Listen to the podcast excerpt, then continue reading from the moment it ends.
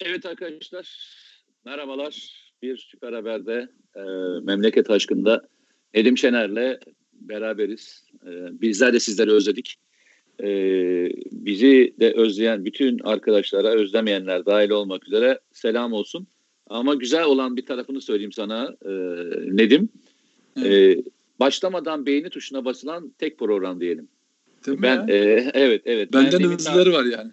Ben demin takip ediyordum. Ee, daha başlamadan e, 25 tane beğeni vardı. Ve Vay. bekleyen arkadaşlar sohbete başlamışlardı. Bütün hani e, gelen. E, sağ olsunlar e, bizi e, bırakmayan, devamlı izlemeye devam eden bütün arkadaşlara selam olsun. Bugün e, arkadaşlar sorularınızı da okumaya devam edeceğim. Bugün öyle Evet. bir imkan daha var. E, merak etmeyin.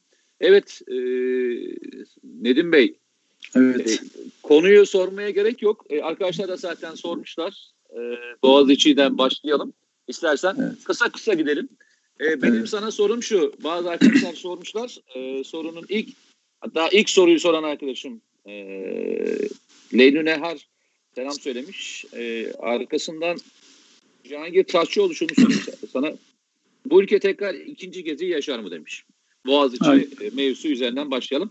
Hadi e, ilk sayı senden girelim mevzuya. Yaşamaz şundan dolayı çünkü Gezi öyle e, ilk başta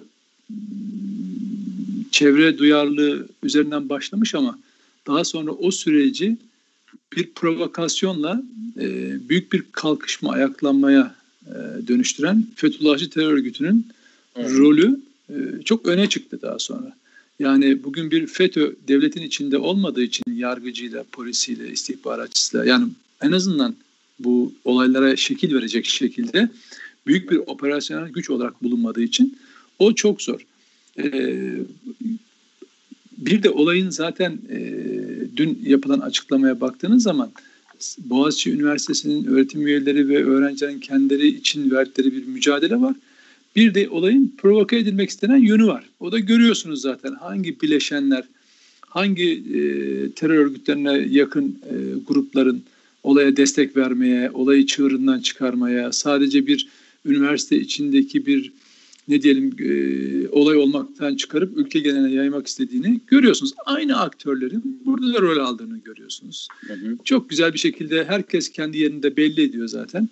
Fethullahçı terör örgütünün e, firari örgüt üyeleri o dönem nasıl sinsi kapılı kapılar arkasından olaylara yön verdiler, yol verdiler gazetecileri dahil ise bugün de attıkları tweetlerle neyin yanında durduklarını çok güzel gösteriyorlar zaten. Yani insan hani hiçbir şeyden şüphe etmiyorsa bundan zaten kendi kendine bu işin içinde olsam şüphe ederdim. Yani bırakın hani DHKP, CML, KP'si falan filan hepsini. Ya FETÖ'cüler bir şeye destek atıyorsa orada zaten mutlaka memlekete hayırlı olmayan bir şey vardır derim yani. Dolayısıyla böyle bir gezi olayı, olay, bir de şuna bakın e,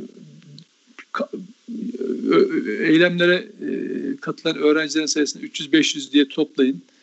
İstediğiniz kadar da çoğaltın ama o öğren oradaki üniversite öğrencisinin e, ne diyelim size belki yüzde 10'u 15'idir. Tam bilmiyorum Boğaziçi Üniversitesi'nin öğrenci sayısını ama e, ayrı zamanda e, Gezi gibi neredeyse Türkiye'nin tamamına yayılacak e, belli bir mezhepsel veya başka bir e, ideolojik şeye savrulmuş falan değil.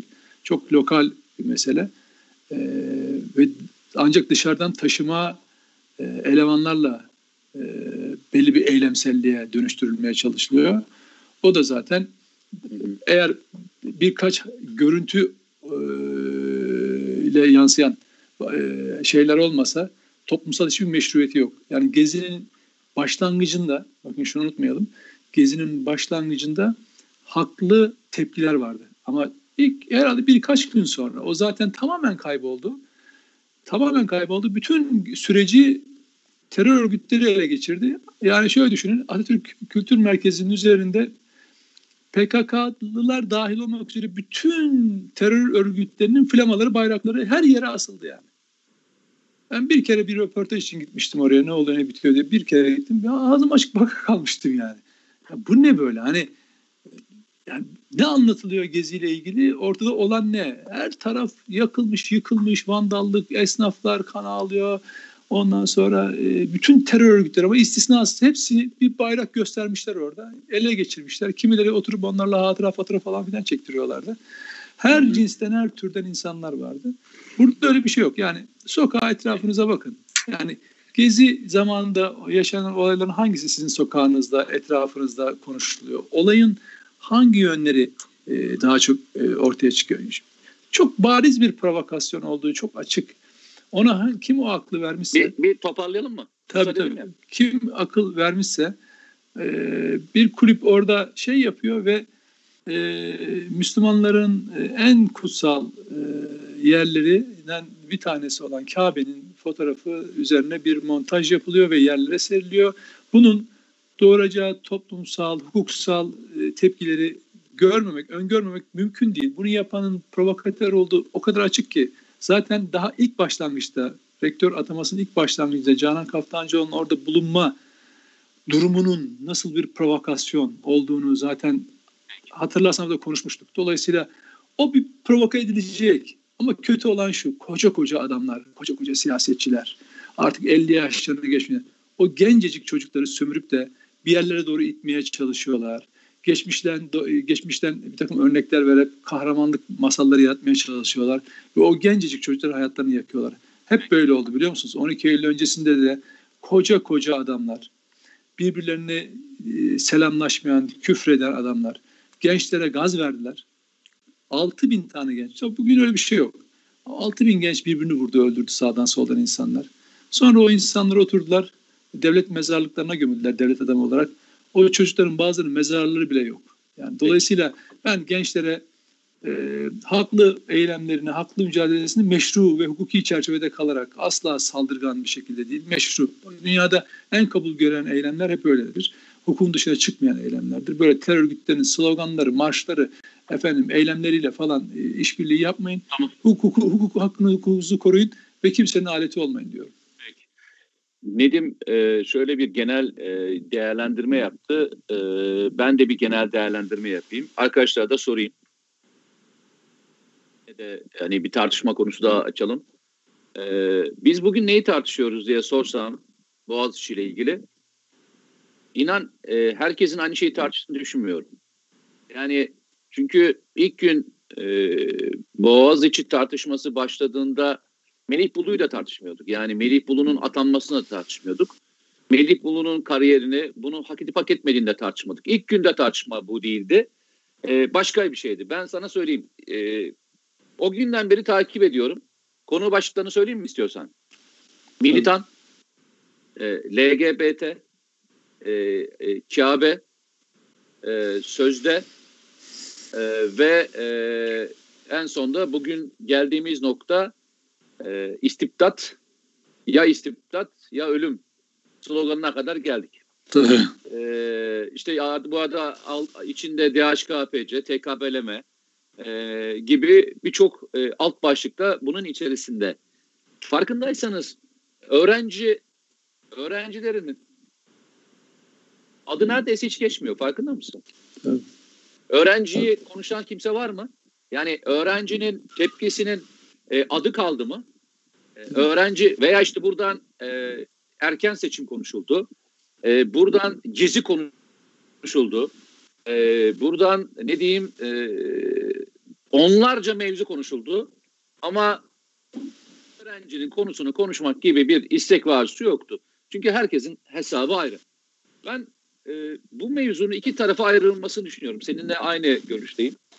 Boğaziçi Üniversitesi'ne e, Boğaziçi Üniversitesi'nin ilk geldiği andan itibaren bir tartışma açılmıştı hatırlarsan. Sen de çok iyi biliyorsun. Elit tartışması. Öğrenciler çok elit e, ve e, işte odur budur. Öbür tarafta sen de al öğrenci o kadar puan sen de gel tartışmasıyla beraber giren bir yer. Tartışmayı yapanlar da öğrenciler değildi. İlginç tarafı. E, nedense öğrenciler yalnızca bu zamana kadar e, kızın da üniversite imtihanına hazırlanıyor. Nasıl hazırlandığını görüyorsun değil mi? Tabii. Gece gündüz hayatını ona adamışsın. Boğaziçi Üniversitesi de e, Türkiye'nin yüzde bir diliminde e, yer alan e, en yüksek e, yanlış hatırlamıyorsam bin e, öğrencinin 730'unun tercih ettiği yerlerden bir tanesi. Evet. E, böyle bir e, üniversite ve Türkiye'nin her tarafından e, gelen çocuklar yani her türlü aileden gelen çocuklar e, elitist e, den, demekten ne kastediliyor anlamış değilim ama gelen çocukların hayalleri okumak e, diğer belki birçok kişi okumakla ilgili başka türlü hayalleri varken bu çocuklar uzun bir süredir e, hayallerini kurdukları bir okula gelmeye çalışıyorlar ve okulda da okumaya devam etmeye çalışıyorlar. Rica ediyorum e, öğrencileri yaftalayarak ve öğrencilere e, ad koyarak gitmeyelim. Herkesin içerisinde yine e, iyiler kötüler vardır. E, geldiğin e, olaya bir gelelim. Ne zaman e, rektör seçiminden e, cinsel tercihlere geldi şey Nedim? Ha? Olayın Vallahi- buraya buraya nasıl geldiğini ben anlamadım. Yani kontrolden çıkıp biz nasıl nasıl e, cinsel tercih mevzusunu tartışıyoruz onu anlamadım. Ama bu bunu bunu yapanların özellikle neden yaptığını söyleyerek devam edeceğim. Sen de ben de haftalardan beri u- u- e, e, söylediğimiz bir konu var. Diyoruz ki bundan sonra yaşanacak süreçler Türkiye'yi ayrıştıracak ve Türkiye'deki derin fay hatlarını ortaya çıkartacak konular üzerinden olacak diyoruz. Doğru mu? Evet. Yani sen de altın çiziyorsun, ben de altın çiziyorum. Israrla altın çiziyorum.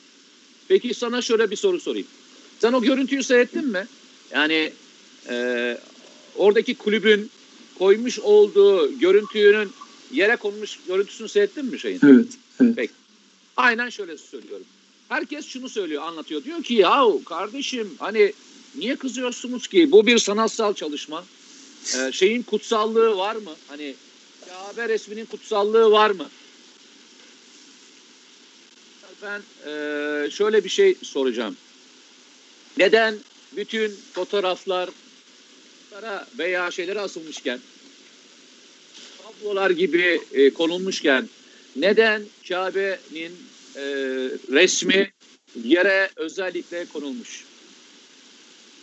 Niyet okumak isterseniz yani bir niyet üzerinden gitmek isterseniz onu soracağım. Başka bir şey daha soracağım. Bu arkadaşlar e, mesela ilgili bir çalışma yapmışlar mıdır? Mesela e, Süleyman Tapınağı ile ilgili veya ne diyeyim e, işte çok kutsalları olan e, Yahudilerle ilgili e, işte o duvarla ilgili ağlama duvarı ile ilgili bir özel çalışmaları var mıdır? Mesela onları da yere sermişler midir? Mesela Papa ile ilgili iki laf etmişler midir? Bunu niye söylüyorum biliyor musun? Bunu bir iki yüzlü anlatmak adına söylüyorum. Bugüne kadar e, hep hoşgörüden bahsedenlerin, hep hoşgörüyle ilgili bahis konusu açanların nedense hiç hoşgörülü olmadığını ben çok sıklıkla görüyorum dedim. E, mesela başka bir konu açıldığında arkadaşlar lütfen e, antisemitizm yapmayalım. Arkadaşlar lütfen e, ırkçılık yapmayalım. Arkadaşlar lütfen dinleri birbirine düşürmeyelim diyenlerin ve e, başkalarının kutsallarına ki ben bu konuda aynı görüşteyim. Her dinin kendi kutsalının korunması e, ve bunun emri de bizim Kur'an-ı Kerim'imizde vardır. Peygamberine laf söylenmemesi bizim için önemlidir. Ama nedense e, bizim kutsallarımızın da yerlerde çiğnenebilmesinin de açıkçası karşısındayız arkadaş. Yani e, senin için kutsal olmayabilir, senin için değerli olmayabilir, hiçbir anlam ifade etmeyebilir. Ama benim için anlam ifade edebilir arkadaşım. Yani, belki annenin fotoğrafını alıp, hani itiraz etmiyor ya adam, annenin fotoğrafını alıp yere koyup üzerinde tepinmesinden hoşlanabilirsin sen belki. Belki annesinden, babasından veya hayatından daha önemli gördüğü bir fotoğraftır. Kutsatiyet ifade edebilmesi için değer vermesi yeterlidir ya. Değer verdiği şeylere de insanlar önem verirler. Neden bu kulüp üzerinden bu tartışmayı açıyoruz? Çünkü bu kulüp bunu yaptığında daha çok konuşacak. Çünkü bu kulüp ateş ettiğinde daha çok konuşulacak. Bu kulüp bunu yaptığında daha fazla sansasyonel bir olay haline gelecek. Bazen sıradan insanların yaptıkları şeyler önemsenmeyebilir. Ama uçların yaptıkları belli noktalara girebilir. Bir kez daha söylüyorum. Biz rektörlük seçiminden cinsel tercihlere, cinsel tercihlerden Kabe'nin fotoğrafına nasıl geldiğimizi herkese bir sorayım. Sizin dediğiniz provokasyon dediğiniz mevzunun aslı budur. Hatırlıyor musun? Seninle beraber programdaydık. Ee, CNN'de Uluş Bey e, bir şey söylemişti. Sen de e, programdan sonra şeyde de sordun. Program içinde de sordun. Ee, hani Menderes'in gerçekten üniversite öğrencilerine kıyma yaptıklarına inandınız mı diye. Hatırlıyor evet. musun? Evet evet. Ne demişti? Bak akıllı evet, bir adam. Yani. Çok üniversite okuyor, onu evet, yapıyor, tabii. bunu yapıyor. Ne dedi? Ne demişti? O zamanki şartlarda, o zamanki atmosferde çok kişi buna inandı. Kendisi için inandı demedi ama birçok kişi buna inandı dedi. Öğrencilerin kıyma makinesine atılıp kıyma yapıldığına inandılar dedi. Tabii. Diyorum. Şu an kesiliyor mu arkadaşlar sesim? Peki. Şey yakın durunca yani ekrana yakın durunca daha iyi şey yapıyor. Ee, ben şöyle söyleyeceğim. Bu işin evet, bir saniye şu hoparlörü açayım önce. Ben de duyayım sesinizi. Evet. Ee, daha iyi daha iyi galiba şu anda sesim. Tabii tabii. Ee, tamam. Ee, şimdi buradaki mevzu şu. Rica ediyorum. Olayı e, aslında saptırmayalım ve aslında yapacağım. Siyaset yapmak isteyen arkadaşlar gitsinler meclise siyaset yapsınlar. Sokakta kavga etmek istiyorsanız edeceğiniz yer belli ama bunu yıllarını üniversite öğrencileri üniversiteye girmek için çabalayan ve hayalleri olan öğrenciler üzerinden yapmayın be arkadaşlar be. Bu ülkede mevzu çıkartacağınız konu arıyorsanız bulursunuz bir sürü. Ya şu üniversite öğrencilerinin yıllarını yıllarını kazanmak için veren ve bir hayalleri olan öğrencileri karartarak yapmayın ya. Gidin nerede dövüşecekseniz, nerede kavga edecekseniz edin. Ama şu üniversite öğrencileri üzerine tepinmekten vazgeçin ya. Onların temiz duygularını, o hani kanları kanlarının kaynaması üzerinden yapmayın. Hani arkadaşım bir tanesi çıkmış yine demiş ya hani koymuş fotoğrafını e, yeni bir gezi çıkacak falan demiş ya hatırlıyor musun? Son olaylarla ilgili. Hayır. Efendim? Yok hayır. Ee, Ertuğrul Kükçü. Ha o mu? ya. ya. Niye güldün? Ay şöyle yani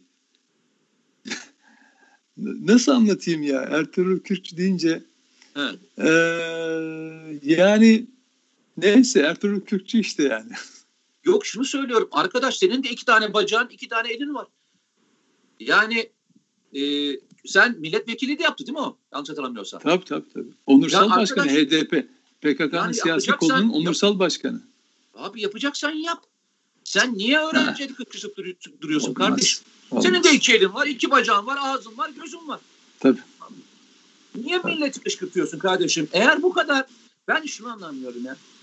Bu adamların çoluk çocukları yurt dışında okuyorlar, partilerde geziyorlar. El alemi çocuğu üzerinden devrim devşirmeye çalışıyorlar ya.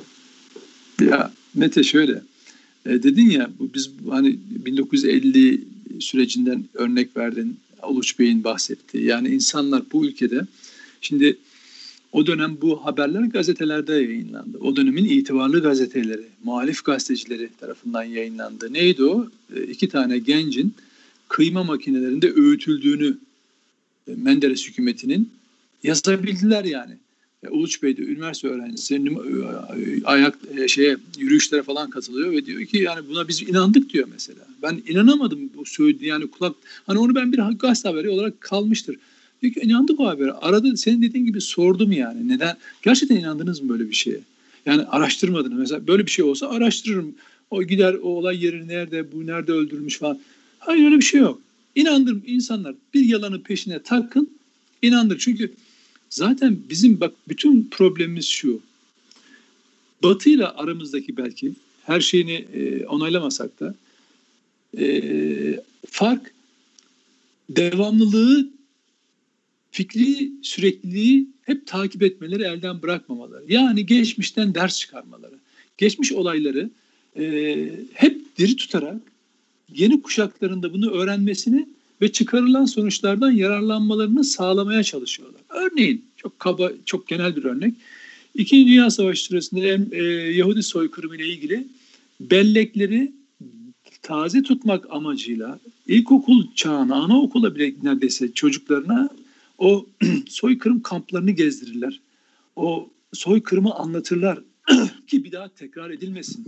O yüzden çünkü şunu bilirler Avrupa'da bunun tarihsel kökenleri var. Hemen bu ayaklanabilir.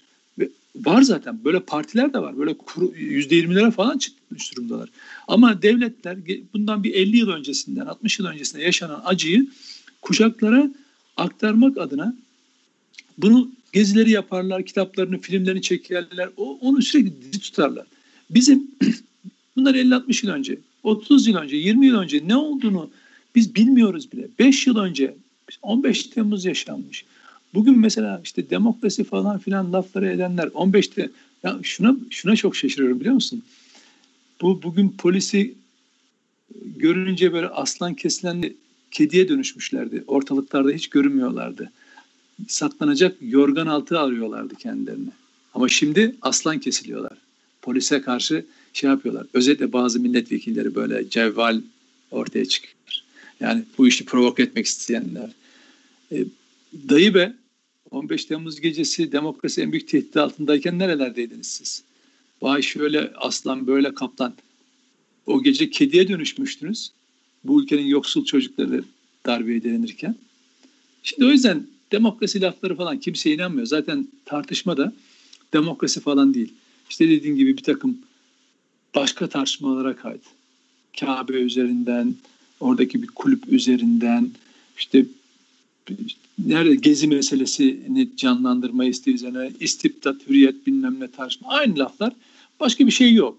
Ya bunun üzerinden dediğin gibi gerçekten utanç verici olan şu. Ya hakikaten insan şu mertliği arıyor. El alemin çocuğunu piyasaya, ortalığa sürüp hadi aslanım, kaplanım onları böyle arkasını sıvazlayıp kendin milletvekili dokunulmazın arkasına saklan. Ondan sonra çocuklar e, nezarethaneye gitsin. Bir kısmı zaten ne olduğu belli. İşte kimlikleri de açıklandı falan. Bir kısmı mağdur. Arkasını sıva. Sen sonra git muhalefçilik oyna. İki de tweet at. Oldu bitti. Lan biraz yüreğin varsa bak biraz yüreğin varsa madem bir demokrasi tehdit altında sen de diktatörlüğe direniyorsun kardeşim. Bak 15 Temmuz'da demokrasi tehdit altında olduğunu gören yoksul halk canını verdi. 251 kişi. Sen şurada elinden tuttukları zaman ay ay ay diye bağırmaya başlıyorsun ya. Ciyaklıyorsun yani. Vay vekilim bana dokunamazsın diye bağırıyorsun. Anlatabiliyor muyum? Yani çık yüreğin varsa kendin o mücadeleyi ver. El alemin çocuğunu kullanma, öne sürme. Neyse o kavgayı kendin ver. Sen değil misin bu ülkenin vekil maaşını alıyorsun? Sen değil misin insanlardan o istiyorsun? Al işte vekaleten bu görevi yap yerine getir. Yapamazsın, yapmazsın. Gezi'de neyse senin rolün burada da onu yapıp siyasi. Niye biliyor musun? Bütün mesele şu. Ülkedeki nefret iklimini canlı tutmak istiyorlar. Çünkü tek siyasi argümanları bu Mete. Bak Türkiye'nin şunu görmesi lazım. Hiç kimse endişeye kapılmasın. Bak ben 15 Temmuz'dan beri bu ülkenin hani nasıl derler kan damarları, hücreleri olan sokaklardayım. Böyle geziniyorum. Her yerde geziniyorum. Ben sokaklardayım abi. Yani görüyorum insanlardaki şeyi. E, e, yarattığı sonuçları falan. Öyle o gezi zamanda falan olduğu gibi işte Türkiye'ye yayılmış, İstanbul'a yayılmış, hatta o ilçeye yayılmış bir eylemsellik falan da falan yok. İnsanlar gayet olaya eğer sadece medya açısından bakarsan, medyaya sadece gözünü medya diker ve oradan sosyal özellikle sosyal medyadan değerlendirmeye kalkarsan o ülke yangın yeri. Yani her gün bir bakan istifa ediyor, ülke şu istifa ediyor, efendim şu devriliyor, bu gidiyor, şu yanıyor, bu patlıyor falan filan, şu tutuklanıyor, bu bu devriliyor falan. Böyle bir şey yok, böyle bir dünya da yok. En fazla 24 saatlik bir hükmüm var şu Twitter dediğin alemde yarattığın etkinin. Başka hiçbir şey değil. O da zaten PKK ve FETÖ'cülerin şeyi rüzgarı olmasa hiçbir hüküm, hükmün bile okunmaz. Ama mesele şu. E, bu ülkenin dedim ya damarlarının içinde gez. kan damarlarının içinde gez abi. Böyle kan damarları değil sokaklarından bahsediyorum. Gez abi ne kadar sağlam olduğunu, insanların neye baktığını, o e, ne diyelim şey takımın, bu, bu işleri provoke etmeye çalışan takımının düşüncesinden farklı olarak o geçmişten nasıl değerli dersler çıkardığını, 12 Eylül öncesi provokasyonlarını gibi bugün neler yapılmak, yapılmak istediğini o kadar iyi anlıyorlar ki, o kadar sakinler ki ve şunu şunu da görüyorlar. Bugün artık öyle pısırık falan FETÖ FETÖ FETÖ, FETÖ unsuru çok önemliydi. Devleti aciz aciz olduğunu göstermek için elinden geleni yapan, devleti aciz içinde göstermek için provokasyonlar düzenleyen bir örgüt vardı. O yüzden bazen geri çekilip aşırı şiddet kullanıp tekrar geri çekilip mağduriyetler, silah kullanıp göstericileri e, vurmalar falan filan o provokatif eylemler hepsi vardı. Şimdi öyle değil. Şimdi tam da olması şey gibi ne diyorlar buna? Hani eşitlik içinde. Eşit mukabele. Orantılı muka, mukabele ediliyor. Öyle aşırı görüntüler var. İsteniyor ki hani böyle dünyaya servis edilecek çok abartılı görüntüler çıksın. O FETÖ zamanındaydı. FETÖ onu yapıyordu. Bunu Diyarbakır'daki örnekleri de var. O PKK e, güya saldırılarına karşı yapılan süreçlerle ilgili. Dünyaya fotoğraf vermek için ellerinden geleni yapıyorlar. Daha hala da yapıyorlar. Ama o fotoğraf çıkmıyor. Artık şimdi çok daha akıllı, çok daha duyarlı bir şey var. Ve bu eylemlerin en güzeli şu. Eskiden biz bazı bilgilere ulaşmak için çok uğraşırdık. Yani bu eylemler provokasyon mu değil mi falan anlamaya çalışırdık. Ya şimdi işte valinin açıklaması Emniyet Müdürlüğü'nün açıklaması önüne düşüyor. 100 küsür civarında e, gözaltının 79 tanesi şu şu şu örgütler, TKP, MLKP, PKK bilmem ne. İşlem, işte daha önce işlem görmüş elemanlar. Sadece 10 tane, 10 küsür tane şey, o üniversitenin öğrencisi. Geri kalanlar oradan buradan toplama. Bazıları hiç öğrenci falan da değil. Yani dolayısıyla ortada bir provokasyon olduğu çok net tabloyla açık. Yani o şeffaflık, o, bu olayla ilgili şeffaflık şey e, sorunları çözüyor, anlaşılmasını sağlıyor. O yüzden hiç endişeye gerek yok. Sadece bir bir meseleden endişe duymamanın yani kaygı duymamanın e, ana yolu e, onun anlamaktan geçer. Yani siz bir ağrı ağrı hissedebilirsiniz. Oturup eğer bunu teşhis etmezseniz bu acaba beni öldürecek bir ağrı mıdır? Oraya doğru mu gidiyor? Kanser miyim? İşte tümör mü var? İstediğiniz gibi şeyi yorumlayabilirsiniz. Ama gidip bir Belki bir doktora gösterirseniz ya çok basit bir kas ağrısı der. Size küçük bir şey kas gevşeticiyle sorunu çözebilir. Yani bunun gibi olayı anlamakla ilgili. Anladığınız bir ara versen bir iki dakika var da bir ara var da şu e, so, şeyleri okuyayım. Çünkü o kadar çok yazı geliyor ki yukarıdakilerin hepsi silinmeye başladı. E, bugün de e, Allah razı olsun inanılmaz bir şey var. E, tabii canlı olmanın e, faydaları. E, arkadaşlar teker teker okumaya çalışıyorum ama devamlı siliniyor çünkü maşallah diyorum tekrar. Bir defa çoğunlukla hepinize teşekkür ediyoruz. Yani selamlarınıza ve diğer e, bütün e, güzel dileklerinize.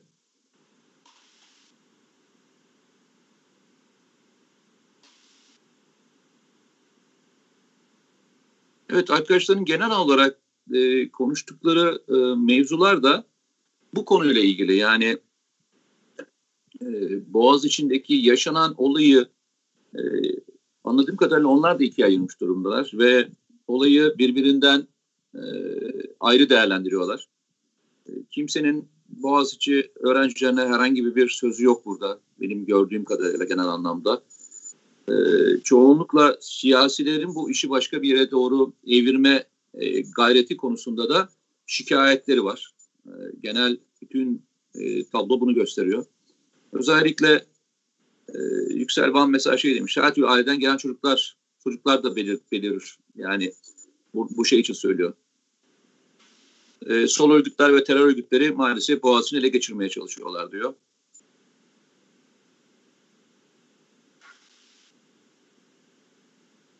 E, Simay Kut şey demiş. Başka inancı yapamazlar çünkü onlar bozuk inançlar bizim dinimize göre. İsman düşmanlığı yapıyorlar açık konuşun ya demiş. Yani Böyle bir itiraz olmuş arkadaşımızın. Çok kişi şey demiş, devletimin, polisimin, askerimin yanında vatan hainliğinin karşısındayız. Net diye e, yazan arkadaşlar var. Senin gibi çok işaret koymuşlar. Sen bir ara şey gönderiyordun ya, hmm, kalp gönderiyordun. Onun gibi yani şimdi gönderirsin hatırlattım ya sana şimdi bak uyandırdım bak şimdi. Canavar. Sana çok selam var Nedim. Bana çok az selam onu söyleyeyim sana. Hepsi sana. Ee, Çünkü sen orada moderatörsün ya o yüzden. Zaten sen otomatik olarak o selamı alıyorsun. ama Ben şey misafir- diyorlar bak ilginç bir şey. Bugün seni çok sakin görmüşler. Hı? Ee, diyor Evet. ki komutanım bugün Nedim gibi hiddetli ol- e, olmuşsun. Ben- Nedim Bey sakin diyor. Ben yo yo ben şöyle e, beni Mete şeyden e, daha 15 Temmuz'dan önce de seninle programlara katılmadık değil mi? Ondan önce bir E programlara sen o zaman çıkmıyordun ki programa zaten. Çok değil, evet doğru söylüyorsun. Sen 15 Temmuz Ee, önce programa doğru, çıkmıyordun. doğru doğru. Ee, bazen oluyordu da bu Hrant Dink falan diye özel hani şeylere çağırıyorlardı. Hı hı. Şimdi ben o dönemlerde ilk zamanlar yani 15 Temmuz hemen sonrası televizyona çıktığımda böyle sakin sakin konuşuyordum. Karşımdaki istediği kadar e, bağırsa çağırsa da e, hatta beni itham etse de ben sonuna kadar dinliyordum. Dinledikten sonra cevaplarımı veriyordum. Ve insanlar bana ya Nedim Bey ne kadar efendisiniz. Böyle benim adım efendiye falan çıktı tamam mı hocam? Hatırlar mısın? Bak öyle Evet. ya sakin sakin dinliyor falan diye bir şey vardır. Fakat daha sonra e, bu Habertürk'te 18 Temmuz'dan sonra e, 18 Temmuz günü bunun zirvesi benim açımdan yani ben ne yapıyorum arkadaş dediğim yer 18 Temmuz akşamı CHP Genel Sekreteri olan Bülent Tezcan e, Habertürk yayınına bağlamıştı. E, 15 Temmuz'u konuşuyorduk ve ben şu teklifte bulunuyordum. Yani o gece sokağa çıkanlar milliyetçi muhafazakar insanlar. Hep işte bunlar bakın CHP'liler de çıkmalı. Evet darbe gecesi yoklardı ama çoğunlukla e, dolayısıyla demokrasi nöbetlerinde insanları yalnız bırakmasınlar. Bülent Tercan açtı ağzını yumru gözünü telefonla. Ben de hani o efendiliğin verdiği şeyle ya da benim gündemimde böyle bir tartışmam için bir sustum.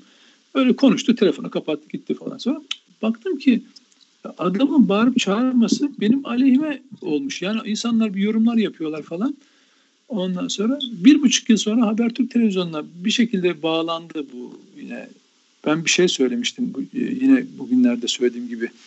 CHP'lilerin AKP FETÖ'yle mücadeleye başladığında Amerika'ya gittiklerini Kılıçdaroğlu'nu falan filan söylediğim zaman bu ba telefona bağlandı. Nedim Şener işte bizim Pensilvanya'ya gittiğimizi söylüyor falan. Çünkü ya öyle bir şey yok size aktaran yanlış aktarmış falan filan. Sonra hocam dört buçuk dakikalık boyunca ben buna bir e, ağzıma geleni söyledim. Ağzıma gelen derken üslubunca bugün ne söylüyorsam o gün de onu söyledim. 15 Temmuz'dan bir buçuk yıl sonradan bahsediyorum. Sonra baktım ki aa evet tam muradım yerine buldu. Demek ki efendiyle efendi olmak gerekiyor. Ama hadsize de haddini bildirmek gerekiyor. Şimdi burada biz memleket aşkına da gayet efendi birisiyle oturup sohbet ediyoruz. Ben manzaram çok iyi. Mete arkasını dönmüş olsa da benim manzaram çok iyi yani. Ağaçlar falan filan. Kanada'da gayet güzel de bir hava var. Onu da anlıyoruz. Dolayısıyla e, karşımda efendi insanlar var. Hatırlar mısın? Habertürk e, kanalında ilgili benim bir gözlemim vardı ve oradan ayrılmama sebep olan da o havanın bozulmasıydı. Neydi o hava? Biz orada bir söylem bütünlüğü elde etmiştik. Yani hepimiz kimse kimseyi yaftalamadan, hakaret etmeden beraber bir söylem bütünlüğü içinde sadece bir, buradaki program gibi ülkesi için iyi olan her şey el, elindekini ortaya koyuyordu. Adil Gürsem, ben, Deniz falan işte. Ama ne olduysa programın içine sonra birilerini enjekte ettiler. İş çatışmaya döndü. Adı değişti, günü değişti, saati değişti, süresi değişti. Aa, biz bir, bir anda çatışmanın içinde bulduk kendimizi hatırlıyor musun? Ben bunda 3 sefer, 200 sefer anlattım insanlara. Yani ki bu böyle yürümez benim açımdan. Ben buradaki insanlarla çatışmaya gidiyorum. En iyi anlaştığım insanlarla çatışmaya doğru gidiyorum. Ben böyle bir şey istemiyorum. Orada bir operasyonel şey hissettiğim için şey yaptım. Şimdi dolayısıyla benim bunu onlara da söylediğim için yüzlerine karşı burada rahatla söyleyebilirim. Arkasında kimsenin konuşmuşluğum falan yok. Yani ben öyle bir çatışmanın içinde hiç olmak istemedim. Ben sana Mete bir şey söylesem inanır mısın? Öyle. Hayatım boyunca Nedim Şener hiç kimseye yumruk atmamıştır. Hiç kimseden yumruk yememiştir desem inanır mısın? Yani ya hiç hiç. yani ama hiç şöyle söyleyeyim. Yani pek inanasım gelmedi. gelmez değil mi? Ama böyle biliyor musun? Yani ben söyleyeyim. Buradakilerin birçoğunun inanası gelmemiştir. Bak hayatım boyunca kimseye hiç şiddet uygulamadım. Hiç kimseden şiddetle görmedim. Yani ne dayak yedim ne dayak attım. Hiç hiçbir zaman bir kavga şeyin içinde bulunmadım. Ayırmaya çalıştım ama. Ayırmaya çalışırken it- iteklenmişim falandır ama hiç kav yani çünkü hiç kimseyle kavga edecek bir çıkar çatışması içine girmemişimdir. Ben kendi dünyamda kendi aklımla kendi kendine karar veren ve yaşayan bir adam oldum. Yani bir ekmek evim yeter bana. Başka hiç kimsenin bir şeyinde hiç gözüm olmadı. Yani dolayısıyla çatışmayınca bak yıllarca yıllarca hala da öyledir. Yıllarca e, ücretimiz işte çalıştığımız sektörde bulunduğumuz e, mevki itibariyle ücretlerimiz de öyle ha, e, e, eşit, eşit ücret ilerlemedi. Hiç ilerlemedi. Ve ben bunu bile çatışma konusu haline getirmedim. Benim için en önemli olan üretmekti her zaman. Hiç hiç kimseden hiçbir şey talep etmedim. Kendileri bana bir şeyi ya senin hakkındır dediği ana kadar kendim hiçbir şeyin içine girmedim. Çünkü niye biliyor musun? Ya buna da şükür bunu bulamayan da var. Ve ben bunu üretmeliyim diyerek ayakta kalmaya çalıştım. Çünkü yalnız olunca bir insan Kaç bir mücadele bugüne kadar Nedim? 14 tane falan. 13-14 tane. Ha bunlar da öyle çok büyük satış falan olan yani telifini alıp almadım bile hatırlamadığım kitaplar. Bazılarını zaten ilk yıllarda yazdım ama telif falan da kazanmadım.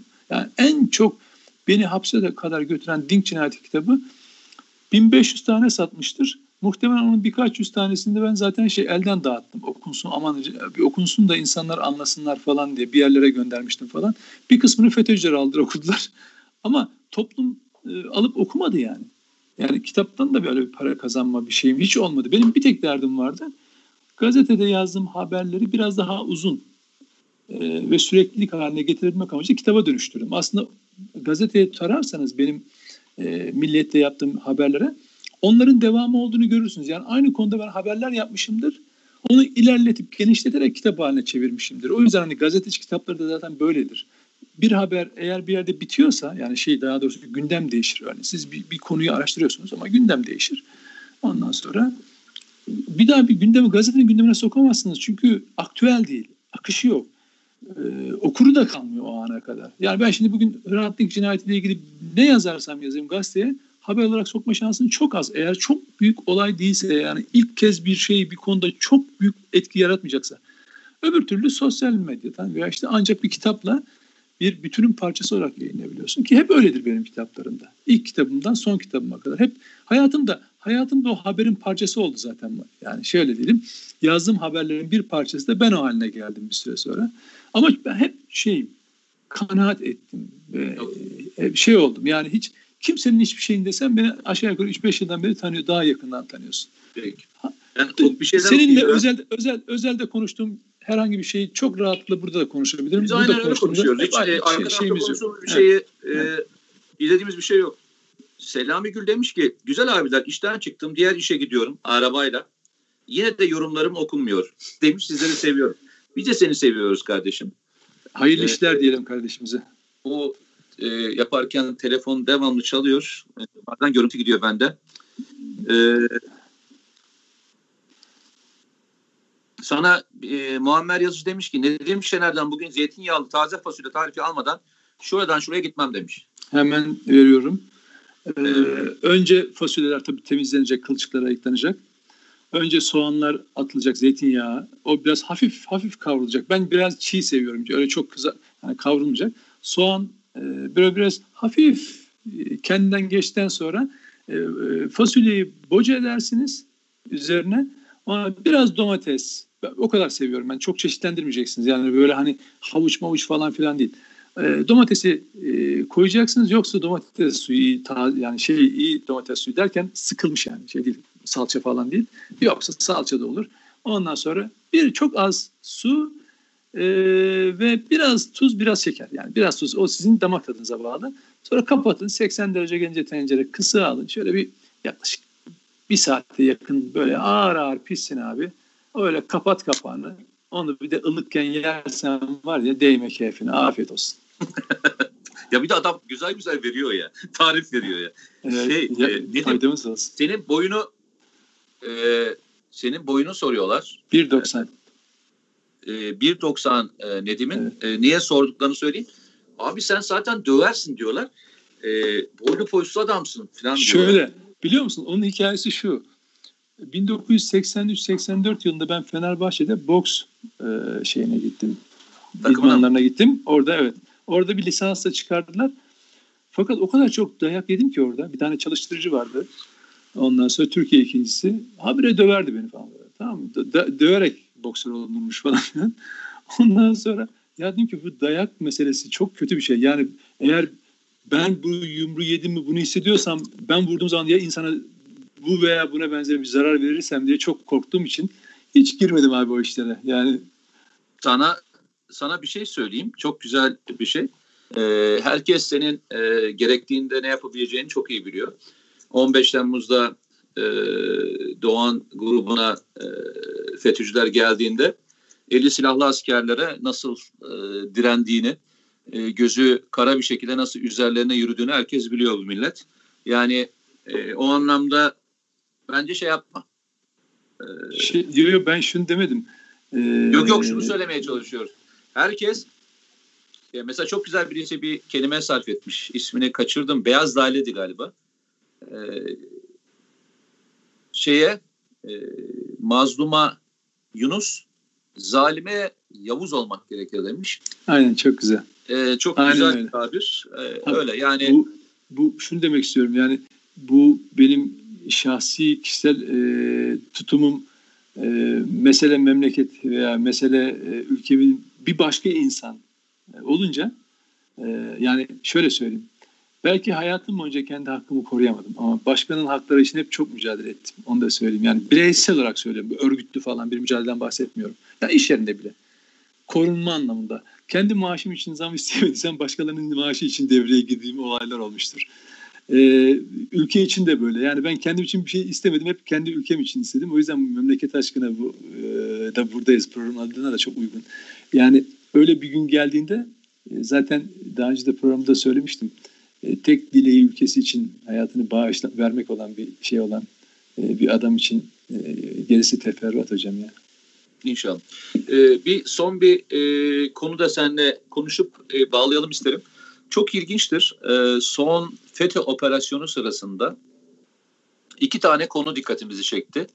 Birincisi e, yeni girmiş ona 15 Temmuz'dan sonra yeni girmiş ciddi bir teğmen ve üst teğmen e, daha doğrusu da bir teğmen giriyor. Sana üst teğmen oluyorlar. E, bir kişi gözaltına alındı.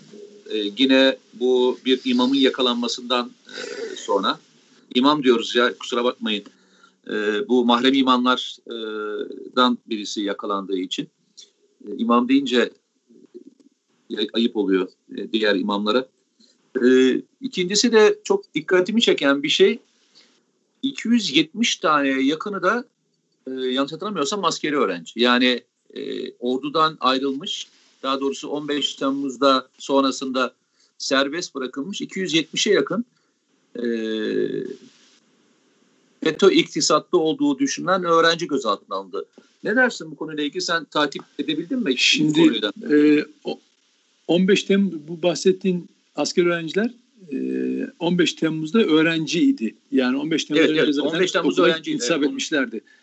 Bir de daha sonra Milli Savunma Üniversitesi'ne falan girmeye çalışan, giren veya işte o süreçte devam edip e, teğmenliğe e, ulaşan e, FETÖ'cüler var. Şimdi FETÖ'yü böyle 5 e, yıl geçti. İnsanlar e, nasıl söyleyeyim sana e, hani böyle kavram bir böyle kendinden uzak bir meseleymiş gibi falan görüyor. Öyle değil. Yani ben mesela sabahleyin yine hukuk alanında etkili bir şeydeydim. Şöyle düşün. Kurumun en başındaki kişiyle rastlaştık. Şey. Benim son yazılarımdan falan bahsettiğimiz bir şey geçti. Yani dedi ki bu kurumda bile hala kriptolar var dedi yani ve biz görevlendirme yaparken bunları ayrık tutuyoruz özellikle falan diyor. Şöyle bir rakam vereyim sana. Yargı camiasında 13 bin civarında hakim savcı vardı. 4 bin, 4500'ü açığa alındı ve uzaklaştırıldı, atıldı falan ihraç edildi. 8 bine düştü rakam. Bugün yargıç savcı e, rakamı 23 bin. Bak 8 binden rakam 4 yılda 23 bine çıktı. Yani iki katından fazla, üç katına civarında yeni şey alındı. Şimdi bunun içine sızmamaları mümkün mü? Mümkün değil. Ha, avukatlıktan, hukuk fakültelerinden Mümkün şeyler değil. aldılar. Ve çok, ben geçenlerde bir savcı ifadesi yayınladım. Tek FETÖ'yle bağlantısı ki bu da asla bulunamaz. e, 1990'lı yıllarda FETÖ'nün evlerinde kalmış üniversite öğrencisiyken. Yıllar geçmiş. 90'lı yılların başından bahsediyorum. 2016 Temmuz darbe girişimine kadar. 2017 Şubat'ta kendiliğinden şey oluyor, istifa ediyor zaten. Niye istifa ediyor biliyor musun? Bir dönem Baylok kullandığı aklına geliyor. Buradan ben tespit edilebilirim diye düşünerek gidip istifa ediyor. Sonra tabii dediği gibi listelerde ismi çıktığı zaman e, gözaltına alınıyor. Ve adam bütün o 20-30 yıllık geçmişini tıkır tıkır tıkır anlatıyor. Savcı bu. Ve bugün ve bugün hala yargı içinde varlar ve 15 Temmuz'dan sonra gider. Askeriye askeriye konusunda da ve bak şöyle düşün. Öğrenci öğrenci gencecik ama ankesörlü telefonla konuşuyor. Yani bu dijital çağda gençlerin telefon eline bırakmadığı anda bu insanlar sivil imamlarla hala şey çalışıyorlar. Bak örgüt bir yandan uykuya geçiyor. Yani çünkü çok ciddi bir mücadele yapılıyor. Örgüt kendini tamamen uykuya geçiyor ve renklendiriyor. Ülkücü, cemaatçi, Atatürkçü, solcu, sosyal demokrat görüntülerle tamamen sessizliğe bürünüyor. Çok tek tek atışlar yapıyorlar. Yani tek tek atışlar. Mesela eskiden çok belge sızdırmaları falan yaparlar. Orada durdular mes. Yargı üzerinden yürümeye çalışıyorlar. Bugün Türkiye'de bak gündem adalet e, konusu, hukuk konusu çok tartışıldı, gündeme getirildi. Muhalefet tarafından çok üzerinde duruldu ve sahiplendi ve yükseltildi değil mi? İşte o alanda arızalar ortaya çıkıyor. Mesela geçenlerde Adalet Bakanı ne dedi? Ya dedi ben de şaşırıyorum. Süt banyosu yapana 15 yıl istiyoruz yargıda ama e, şeyde e, kadını sıcak suyla haşlamış serbest bırakıyor diyor. İşte İşleri Bakanı Soylu diyor ki anasına e, küfür ediyorlar. Adamı serbest bırakıyorlar. Sonra bir başka vesileyle tutuklanıyor falan. Yani ne oluyor? Bu provokatif kararlarla, kamikaze kararlarla sizin Türkiye'deki hukuk sistemine olan güveniniz zayıflatılıyor. Aynı deminden Boğaziçi meselesinde bir takım örgütlerin ve siyasetçilerin araya girip tartışmaları daha farklı boyutlara taşıması gibi. Ne yapıyor? Sizin kurumlara ilişkin güveninizi sarsmaya çalışıyor. Çünkü niye? Hep şunu söylüyorum. Bakın bu üç yıl böyle geçecek. Ne anlatmamız lazım Mete? Yani bak bunun içine gayri nizami harp meselesini anlatmaya çalıştık. Kaos planlarından bahsettik. Ve bunların olacağını çünkü bak yani karşımızdaki güçlerin kullanabileceği birkaç mekanizma var. Bir, doğrudan veya dolaylı. iki ana başlığa ayırabiliriz. Doğrudan yaparsa e, bu darbedir. Orada başarısız oldular. Dolaylı deneyecekler. Bunun için gayri nizami harpten tut kaos planlarına kadar ekonomik saldırılardan yaptırımlara kadar ve içeride muhalefet üzerinden oynanacak tezgahlara kadar bunun hepsi bir parçası olacak. Ve bu bunun süresi 2024 demiyorum. Yani bak Amerika'da seçim oldu. 2020-24 dönemini kapsayan. Ben diyorum ki 2020-23 dönemi onlar için önemli. Çünkü 2023'te Türkiye'de seçim olacak. O zamana kadar o seçim, seçim zamanında olmadan erken bir seçimde Türkiye'de yönetimi değiştirip tekrar Türkiye'yi amiyane tabiriyle kucağa oturtması gerekiyor Amerika'nın. Kendince planı bu. Ya bundan başka bir plan yok. Amerika Birleşik Devletleri'nin Türkiye'deki ne demokrasiyle, ne hukukla, ne insan haklarıyla, ne bir şeyler yok. Doğu Türkistan'da Türkleri güya sahipleniyor görünüyor. Tamam mı? Oradaki kendi istihbari operasyonlar için kullanıyor insanları. Gelip Türkiye'deki Türklerin katledilmesi için PKK'lı teröristlere bomba veriyor. Böyle bir 200'lü dünya kaldırabilir mi? Bak Amerika Birleşik Devletleri Türkiye'deki gelişmelerle falan insan, hukuk falan ilgilenmiyor. Bugün bugünkü yönetim dahi Amerika'nın her istediğini yapsın. S-400'ler meselesinde olsun, işte Azerbaycan, Ermenistan, Suriye, YPG hiçbir problemi kalmaz. Bir anda demokrasi şahikası ilan edilir. Finans kaynakları açılır, efendim güzel haberler yazılmaya başlanır. İşte Türkiye demokrasi geldi falan filan. Eski e, AKP oldu, demokrasiye geri döndü falan. Bunlar olur hocam. Ama ne zaman ki Türkiye kendi menfaatlerini kollayan, koruyan bir ülke oldu. Bu Kurtuluş Savaşı da öyle, Kıbrıs Barış Harekatı'da bugün 15 Temmuz sonrası da o zaman Türkiye tekrar ayar vermesi, verilmesi gereken bir ülke haline geliyor. Bugün bugün Amerika'da yazılan, çizilen ne varsa buna içeride 5. kol faaliyeti olarak destek olan kim varsa hiçbirinin derdi hukuk, olan, hukuk ve demokrasi değil. Ben bana demokrasi lafı edenin suratına 15 Temmuz'u vuruyorum kardeşim. Neredeydin o gece? Demokrasi en büyük tehdit altındaydı. O gün ne yaptın? Sen bana onu söyle. Veya ondan sonraki süreçte o konuyla ilgili ne yaptın? Sıfır. Oturmuş evet. bana demokrasiden bahsediyorsun. Evet. Hukuksa şehitlerin gazilerin hakkını arıyor musun? Bir tane darbe davasını yazdın mı, okudun mu, bir taraf oldun mu? Hayır. Defol. Hiçbir şeyin yok. Bak bu programın en başında da söyledik. Bu ülkenin çocukları, bu ülkenin o sesi çıkmayan çocukların sesi olacağız. Başka yol yok. Bu, biz nefesimiz yettiği kadar o mücadeleyi vereceğiz. İnşallah birileri de bizim bıraktığımız yerden alır bir yere götürür ama hak, hak kimse yani hak olan bak şunu demiyorum bu benim hakkım demiyorum.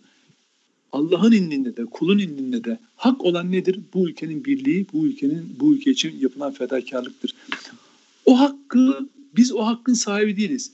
O hakkı korumakla mükellefiz. Bu insanlar nezdinde biz o hakkı korumakla mükellefiz. Asla ve asla bu haktan bir pay almak, biz haklıyız deyip bir şey olmaya çalışmak değil. O hakkı seslendirmekten başka hiçbir görevimiz yok. Bütün insanlar böyle davranmalı ve o hakkın sahibi kimdir abi? Yaşayanlar da değil, şehitler ve gazilerdir.